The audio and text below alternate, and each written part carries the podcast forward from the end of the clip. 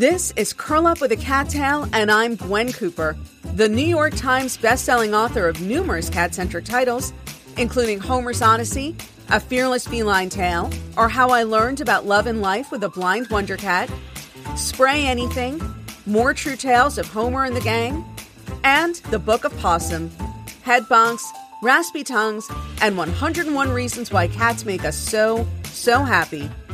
We're here to celebrate all things feline and to tell inspirational cat tales. Let's get started.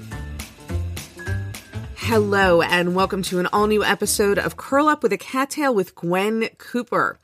I am, of course, Gwen Cooper, your host. Delighted to be here with you today. Although, um, I had to start on a little bit of a sad note. It would be remiss of me not, not to mention this.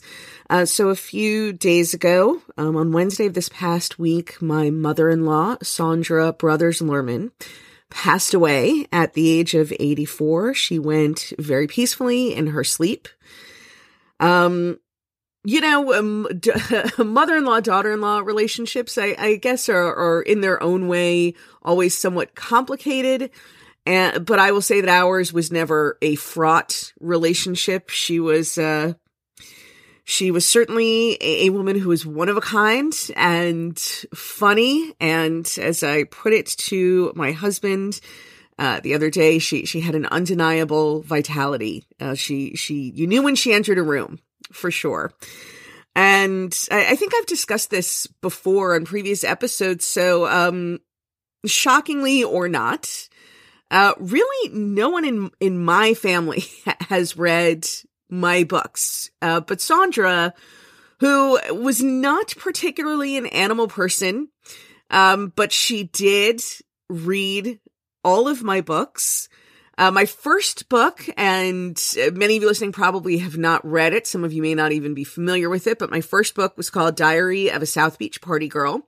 There are no cats in that book, and it is a, a novel about, you know, sort of sex and drugs and scandal and celebrities in South Beach in the 90s. It was, uh, I guess my, my, my first novel and, and my stab at a beach read. And I remember as I was writing it, you know, saying to Lawrence, and this was in the early, I mean, I started writing it actually before the two of us were even dating. So this was in the very early days of our relationship. I finished it after we were dating. Um, but, but saying to Lawrence, you know, how is your mom going to feel? Not having somebody who wrote a book like and and I mean I guess I'm exaggerating you know exaggerating now but at the time it felt I mean I I really if you do go and check out the book it's it's not going to be as scandalous as I'm making it sound. But for me at the time it felt very scandalous. Um again my my mom has not read the book and I asked Lawrence how his mother would feel about having someone in the family who'd written a book like this and he's like she'll love it. She, actually she's going to love it. And it's so funny because she read the book as soon as it came out. And I remember her saying, darling, I loved it. Too much drugs, not enough sex. Next time, put in more sex. that, that was my mother-in-law. Um, a, a, a great woman and, and a natural born saleswoman. Again, not much of an animal person. I think she was sort of disappointed in the, in the turn that my writing career took after I wrote Homer's Odyssey and, and really began to focus almost exclusively in writing about my cats. Uh, but I will say that that she told everyone she was a natural born salesperson. She worked the jewelry counter at Fortunoff's for many years, and she would tell everyone to whom that information seemed relevant anytime she encountered anybody who liked cats or had cats or you know was interested in in books and also had a cat she would tell them about the book um she was the reason why I was invited to speak, you know, at, various uh, committees, like the Women's Auxiliary in the retirement community where she lived, invited me to speak and and to do a reading, and you know, the the book club in her in her retirement community also read Homer's Odyssey one month, and anyway, she was in her own way really a, a tireless champion for my book. She never got over the fact that I wasn't on the Today Show. She could not under, I could not make her understand that every author in the world wants to get on the Today Show. Almost none of them will. And, and so, you know, the, the, the, the question isn't why was I not on the Today Show? The question really was, why should I be on the Today Show? but she she never could never accept that I wasn't. She was resolute really up until the end in her belief that that I should be. And um she was she was she was a real champion of my work in a way that meant a lot to me. And I know how much her son meant to her. And it meant a lot to know that she liked me for him, that she thought I was a good match for him, and that she welcomed me into her family. And so, uh, vaya con Dios, Saundra. Godspeed. And here's till we meet again. Anyway, on in more positive news for those of you who are Love Saves the Day fans, and I don't want anyone to get too excited yet. We will see how this plays out. Um, but I have requested a reversion of the rights to Love Saves the Day from my publisher. Um, this is something, you know, contractually when a book has been out a certain amount of time and, and hit certain sales thresholds, I am allowed to request a reversion of the rights. And what this would mean, um, is basically, well, I mean, then I could do whatever I want. The rights to the book would be mine again. I could sell them to another publisher, hypothetically, if I wanted to. But what I would actually do would be to self publish the book. And if I do, there will, of course, um, to go along with this new edition of Love Saves the Day with a new cover and all of that, um, there will be a new chapter in Prudence's life. Uh, many of you have asked if there's ever going to be a sequel to Love Saves the Day and when that sequel is, is going to come out. And so I should know sometime middle to late June whether or not this is going to happen. But if it does, then yes, there there will be new adventures ahead for Prudence and a new edition of Love Saves the Day that will include both the original book in its entirety as well as as this this new this new chapter in Prudence's life. I'm not sure yet if it if it would be like a story, short story, or a novella, or if there there's actually like a whole novel there. Um, we will see. I will also say that in this new edition will be listed all the names of my supporters on Patreon. So I, I, definitely encourage you to go to Patreon, P-A-T is in Thomas, R-E-O-N dot com slash Gwen Cooper to find out how you and your cat can have your names included not only in a potential new edition of Love Saves the Day, but in all of the books and any new books that I write going forward. I'm actually right now hard at work on a book, uh, sort of a follow up, I guess, to my life in a cat house called The Best Little Cat House in Jersey. And those of you on my, who are in my Patreon community and whose membership includes uh, sneak peeks at works in progress can expect to see some pages from that new book next week. I'm very excited about it. So yeah, lots of stuff going on. And um, again, I encourage you, if you're not sure what I'm talking about, to check out my Patreon page, find out how you can get your name and your cat's name in my book, and stay tuned for more information. And again, this could very well all possibly end in disappointment. I may not get the rights back. And if that is how it works out, that does not mean that there will be no continuing adventures of Prudence. Um, it would just shift the the timetable a little bit.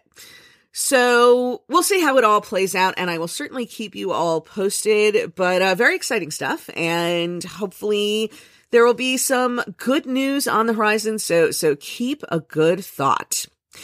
And on that note, I think we're going to take a brief break of about 30 seconds or so. And when we come back, I will be answering a reader question. So sit back, relax, get comfortable, and stick around for more Curl Up with a Cat Tale.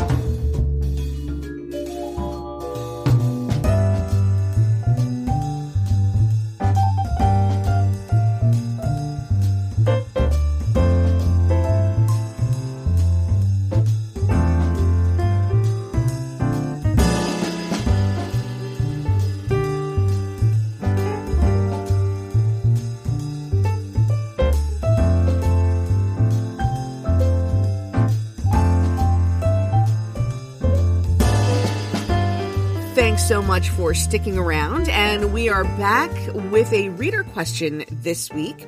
And this week's question comes from reader Gina Levy. And Gina would like to know, um, she has written, would you ever consider writing a book length memoir about any of your other cats aside from Homer? So thanks so much for for reading, by the way, Gina, and listening and writing in with a question. Um, I, I mean, the short answer, honestly, to that question, as things stand right now, would be no. Um, I'm not considering writing anything book length. And I do want to emphasize, by the way, that it's not because ultimately I think that Homer's blindness makes him so much more interesting than my other cats that I have that much more to say about him versus them. Um, that is not the case at all. Um, I, I definitely, I mean, Homer, you know, for, for obvious reasons, Homer was the cat when I sat down to write a memoir. Um, Homer was the only cat that it would have even occurred to me to have written a memoir about. Um, and part of that, honestly, was that just saying that he's blind seems to provide the rationalization, you know, what justifies you writing a memoir about your cat when so many other people have cats and their stories are probably very similar to yours. And by the way, as far as I'm concerned, that's actually a reason to write something that that it is kind of an ordinary shared experience. I think all of us like I mean, sometimes we like to read books about situations and people who are completely different from anything we've ever known, but plenty of, of books and TV shows and movies and, and sitcoms and comedians are successful precisely because they reflect our lives back to us, um, but filtered through somebody else's perspective, which gives us an opportunity to think about ourselves and our own relationships and our own circumstances.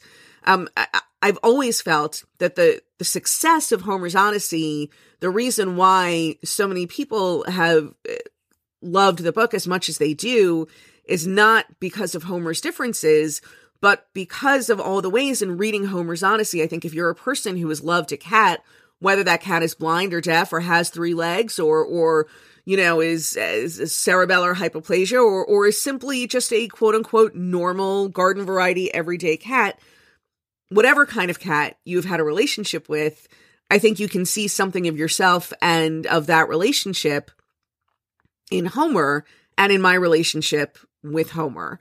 Um, and which, which brings me to the, the, the main point, the, the reason why I find it very difficult to see myself writing anything book length about any of my other cats. And that is because when you're writing a memoir, uh, you know, a, a, true story about your relationship with an animal, um, ultimately the structure, I mean, the, the book and the story are really going to be about the person as opposed to being about the cat.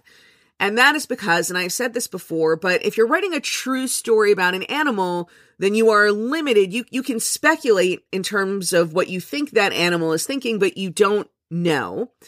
And the kinds of, of, of milestones in a life that, that give shape to a narrative, um, weddings, funerals, graduations, beginning a new job, finishing an old job, getting a promotion, deciding to begin a new career, you know, all of these things that, that can give a shape to an, to, an, I mean, things have to happen in a story and they can't just be anecdotes because then you just have a collection of anecdotes. What you need are some ongoing themes, something that, that your main character, whether that's you as a real life person or someone you've made up, but there has to be something that they are trying to attain, some development that they need to experience, some kind of growth that they need to experience.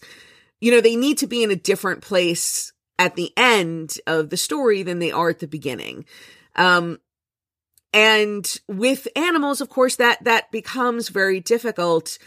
I would say that I have seen the personalities of my cats change over the years with age to some extent, but whether this is just because they get older and they slow down a little bit, or it's because of some sort of reflection that the wisdom of their years has given them over the, you know, when they look back on their lives, I, I don't know. I suspect it's more the former than the latter, but the point is, if I'm writing a true story, then I can't really speculate or pretend that I know what my cats are thinking. and of course they they do not have the graduations and funerals and weddings and and you know births of children and beginnings and ends of careers and things like that that that shape a story and a life. Um so you know homer's odyssey as a memoir is is very much also my story. What i mean it's and i always say it it you know i i had thought it took me at least a year to figure out how I would write Homer's Odyssey and where, I mean, I knew where it would begin. It would begin with his adoption, but really what the beginning and what the ending would be, what the overall narrative would be, um, especially because Homer was still alive. I didn't want to wait until he was dead to write the story. Um, had he already died, I guess that that could have been, you know, could have ended, begun with his birth and ended with his death. Um, so, you know, it wasn't until Lawrence proposed to me that I realized that it was a story that was going to begin with a breakup and end with a wedding. And the story would be about the journey that took me from one of those things to the other and how Homer influenced and shaped the way that I developed as a person in that, that 10 year span between when I adopted him and when I married my husband and I will 100% stand by that as as a narrative structure. But of course, you know, having written a, a, about my own life in relation to my cats already, it, it kind of leaves a lack of material for other stories, uh, for a full length book about any one or two even of my other cats. If I wanted to write a full length book about Vashti or about Clayton, um, you know, I mean, I guess with the cats I have now, there's a different phase in my life that they are a part of. And so hypothetically, I could write a book about that. But the truth of the matter is that the last decade or so of my life has been significantly more stable than the decade that was covered in Homer's Odyssey, which again makes sense. You know, when you're younger, you move around more, you're dating, you're forming and losing friendships, you are, you know, you move from your ratty little first apartment to a somewhat nicer second apartment. Um, but your life does tend to once you settle into a job and a marriage your life does tend to stabilize. I'm speaking in very broad terms. Obviously there are plenty of people who undergo significant life changes after they get married and move into a house and and have children. I, am certainly not trying to make it sound like like like you get married, the curtain drops, and lo- life ends. Um, but for me, at, at, least for me personally, I found that there's just a lot more sameness. I, I've not gone through the kinds of changes. I haven't had the kinds of adventures in my life.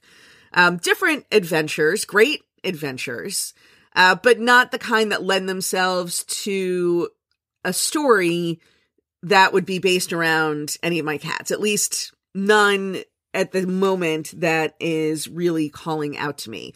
Um, I have plenty of material, I think, for shorter form stories and essays about my cats. And that's why I tend to write shorter stories and essays about them. So this is all by was saying, yeah, Gina, um, I, I, mean, I guess the, like I said, the, the short answer is no. I have no plans for a book length work about one or two of my cats that would be similar to Homer's Odyssey, which is not to say that they have not been every bit as influential on, on my life and in my heart as Homer was. Um, although, you know, again, I will also say that there was something unique about Homer. I, I I have to actually walk that back a little bit and say that if I, again, if I'm being honest, Homer did have more, um, of an influence over my development during the period that I wrote about in Homer's Odyssey. And again, part of that was just realizing that I, if I was going to take on the responsibility of a special needs cat, especially at the, the particular, that particular moment in my life when I adopted him, that I was going to have to, to kind of grow up all the way. You know, I was still standing with one foot still in adolescence, let's say, and one foot in adulthood. And I was really going to have to become an all the way grown up to do this. Um, I, I may have overestimated, I think, what would be involved or the difficulties involved in adopting a blind cat. I had no way of knowing how easy or difficult it would ultimately prove to be, but I did know that I was going to have to start thinking and acting a lot more responsibly than I had been up until that point. You know, that it wouldn't be enough to just bring him into my home and pet him and love him and feed him. And, you know, that there could very well be a lot more than that involved. And that if I was going to make that kind of commitment, I, I would have to also commit to, to being a, a big enough girl to, to manage it. So again though that you know that was a something unique about that relationship that lent itself to a longer form narrative that um yeah i i i just wouldn't have that same kind of hook i guess with any of my other cats which again is not at all to minimize the importance of those relationships or how much i love them and i've certainly talked extensively on on this podcast about how much I do love them and how much I dread the the creeping signs of age that I am noticing in Clayton and Fanny these days. Um, you know, the, the occasional gray whisker and so on.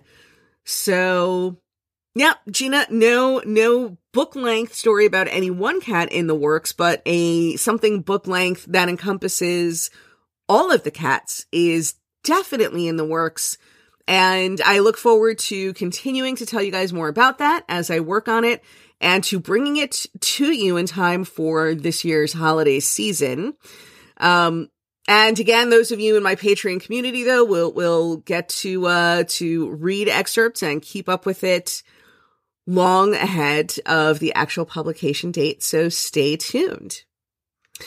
And I'm going to keep it kind of short today just because, um, you know, we are in the middle of a lot of funeral arrangements and arrangements for the Shiva and coordinating family members, etc., arriving from various other places. Um, but I did want to give a special shout out to um, Duke Ellington Morris. And Duke Ellington Morris is a cat. He is a licensed therapy cat in San Francisco who is the most recent addition to the WAGS brigade at the San Francisco airport. Um, those of you who traveled through the San Francisco airport may have seen the therapy animals that are part of a program there to, to help nervous flyers relax ahead of a flight.